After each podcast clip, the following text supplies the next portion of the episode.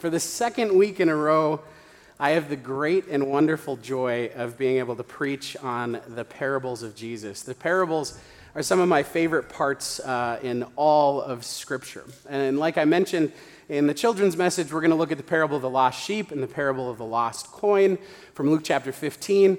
Uh, but this is part of a slightly larger section. It's actually three parables in a row Jesus tells that all answer the same complaint from the scribes and Pharisees. The third parable uh, that Pastor Ben is going to get to take a look at next week, I unfortunately don't get to do it, but he does, uh, is the parable of the prodigal son, one of my favorites in all of Holy Scripture.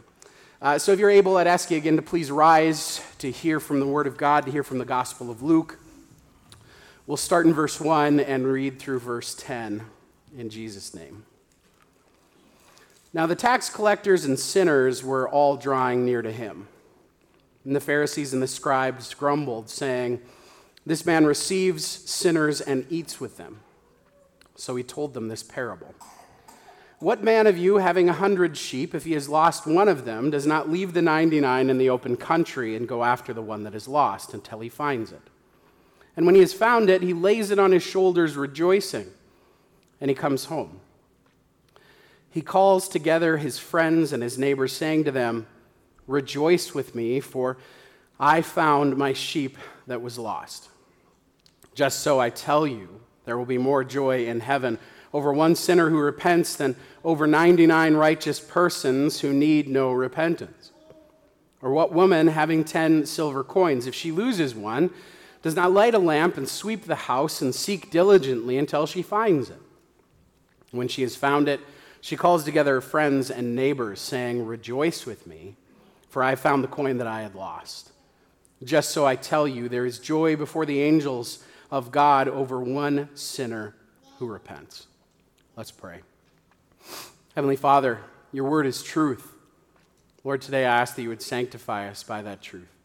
By these two parables in the Gospel of Luke, I pray that you would show us our own sinfulness and need for a Savior. God, bring us to repentance and confession once again.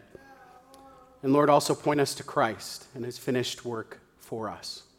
By your word, Lord, strengthen us for your service. We pray these things in your holy name. Amen. You may be seated. As Luke chapter 15 opens, we find that sinners and tax collectors are flocking to Jesus and drawing near to him. In the eyes of the religious authorities of Jesus' day, this is a pretty big problem.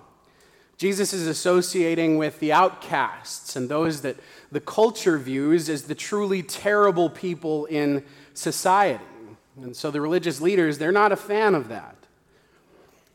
Jesus is also doing something uh, even worse in their eyes. He's sharing a meal with these people. For the Pharisees, especially, this was something that was completely unthinkable. You see, they weren't permitted to eat with unclean people, they couldn't have a meal with sinners. But Jesus is not just welcoming them and spending time with them, he's sitting down and sharing a meal with these people. And for the religious authorities of the day, this is an incredibly offensive thing. As the Pharisees and scribes see this, they grumble and they complain about it and they comment on what Jesus is doing. And it's in response to the Pharisees and the scribes grumbling and complaining that Jesus responds with these three parables the parable of the lost sheep, the lost coin, and then finally that parable of the prodigal son, which Pastor Ben will have the joy of looking at next week. In the first parable of the lost sheep, Jesus begins by asking a question. He says, What man of you having a hundred sheep, if he has lost one of them, does not leave the 99 in the open country and go after the one that is lost until he finds it? It's actually kind of strange that Jesus phrases things this way and opens the parable with this question. Because the answer that seems obvious to us today is not the same answer that would have been on the lips and minds of a first century shepherd. When we hear this question, we think obviously the shepherd is going to go out, he's going to leave the flock, he's going to track down that lost sheep, and he's going to bring it back to the fold. That's just what he's going to do because we all know this parable so well. We know that's what's going to happen. But the obvious answer for a first century shepherd would not be to abandon the flock of 99 and leave them to fend for themselves. The shepherd wouldn't have been happy that a sheep had wandered off and been lost, but they also wouldn't have put the rest of the flock in jeopardy just to save the one. But in our parable, that shepherd does leave the 99 behind, and he seeks out the sheep that has strayed and wandered away. When he finds it, he rejoices, he throws it on his shoulders, and carries it back. We might have expected the shepherd to show his anger toward this wayward sheep who put not just himself, but the entire flock in danger. But instead, the shepherd shows great love and tenderness to this strayed and lost sheep. He takes it up into his arms and places it on his shoulders and carries it back to rejoin the safety of the community of the flock. When the shepherd returns with the lost sheep, he calls up all his friends and his neighbors, and he throws a party. They all rejoice because this sheep has been found. In our second parable, we have a woman who has only 10 silver coins. Now, the Greek word that's used here in this passage for that silver coin is the word drachma. And that was a Greek silver coin. Its value was roughly equivalent um, to a coin you're probably more familiar with, the Roman denarius. Uh, both the drachma and the denarius were used as a, a, a, daily wage for your common laborer.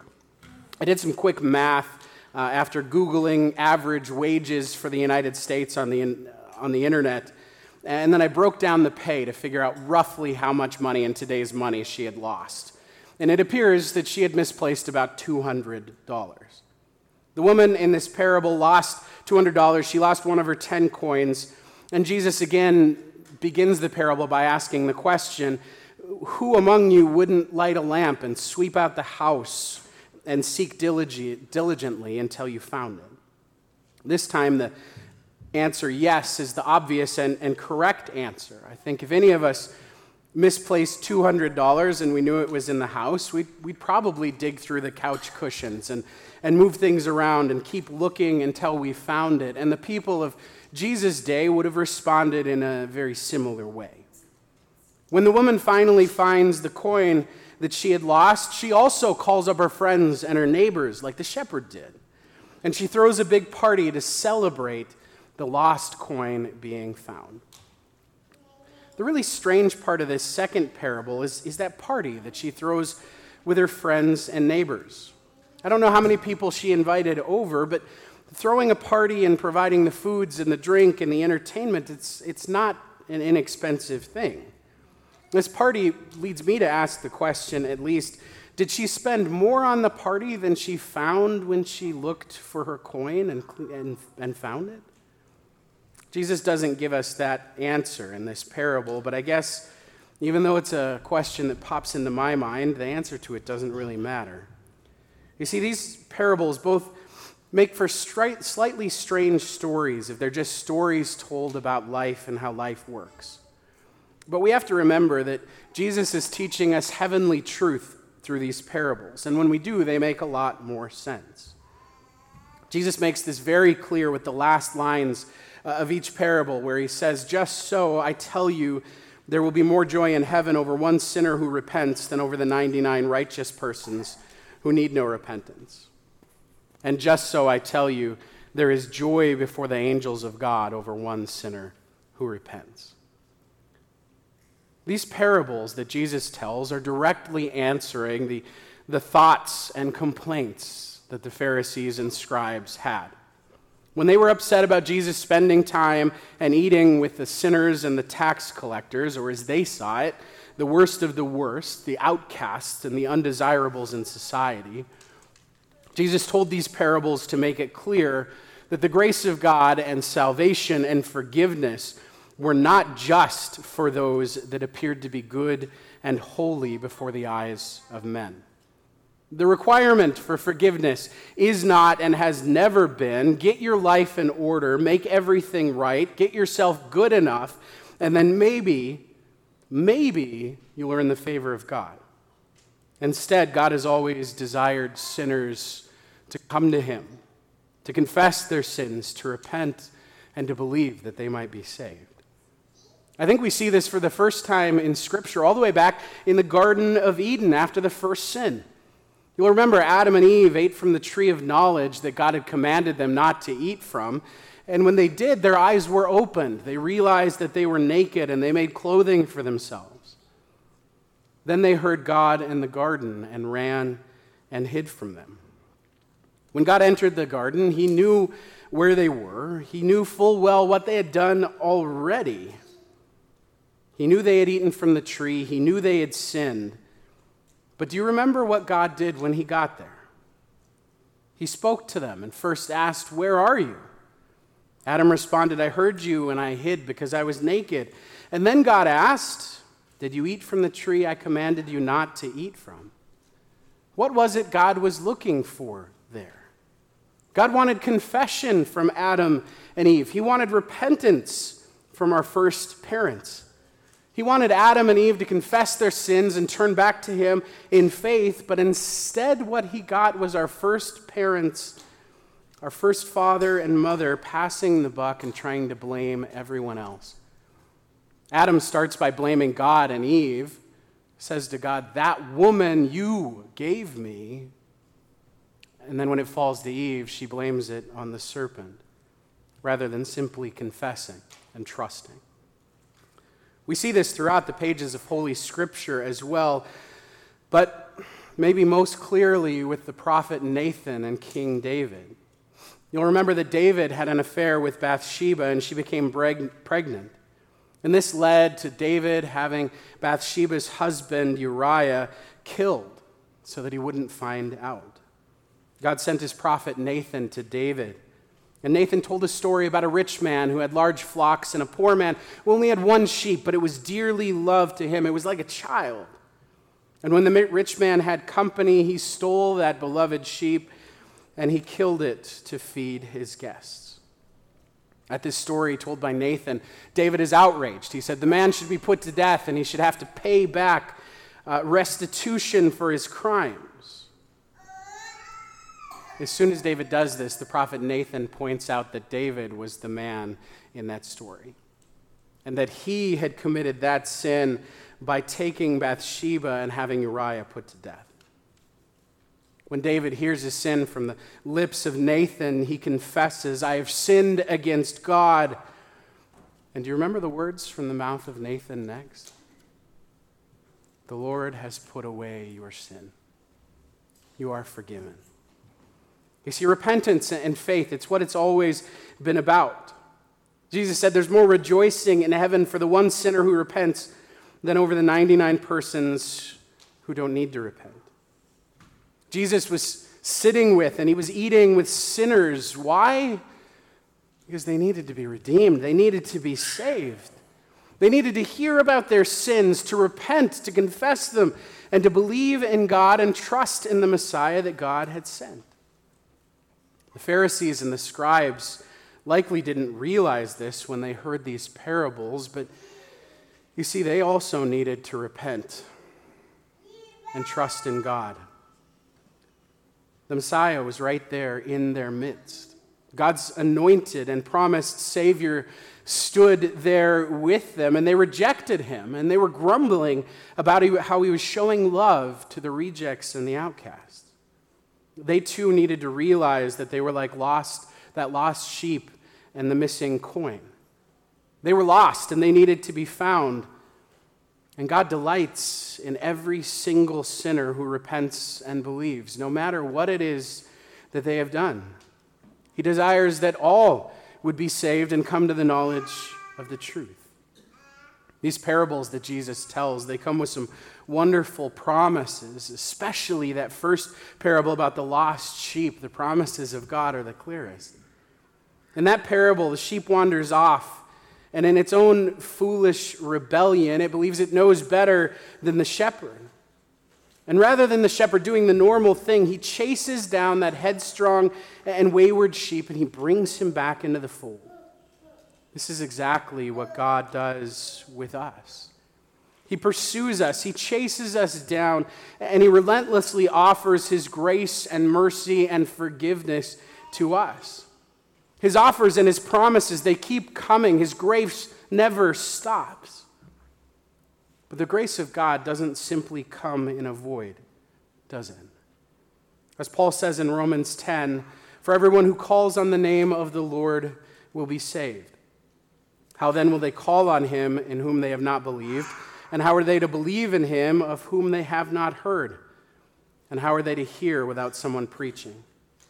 And how are they to preach unless they are sent? As it is written, how beautiful are the feet of those who preach the good news. See, God has called each and every one of us who have faith in him to be his messengers to bring his word, his gospel message to a lost and dying world. God is seeking out those who are lost, and he wants us to point them to the one who desires to find them. It's the same call we heard from last week's sermon text to truly love our neighbor, to get involved in our neighbor's lives, to actually spend time with them so that you can offer those cool cups of water. That you can be there to give those words of encouragement and point them to the one who lived, suffered, died, and rose again for them. See, we are truly like the lost sheep and the lost coin in these parables. And as the hymn, Come Thou Fount of Every Blessing, proclaims, we are prone to wander, Lord, I feel it, prone to leave the God I love. So thankfully, we have a God who is prone to seek out and search for those who rebel, for those who wander, and for those that go their own way. And when God finds us, he bids us once again to repent of our sins and turn to him in faith. He promises to cleanse, to redeem, to make new, and to grant life eternal.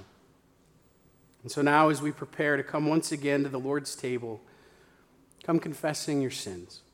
Come confessing all of those times where you wandered like the lost sheep.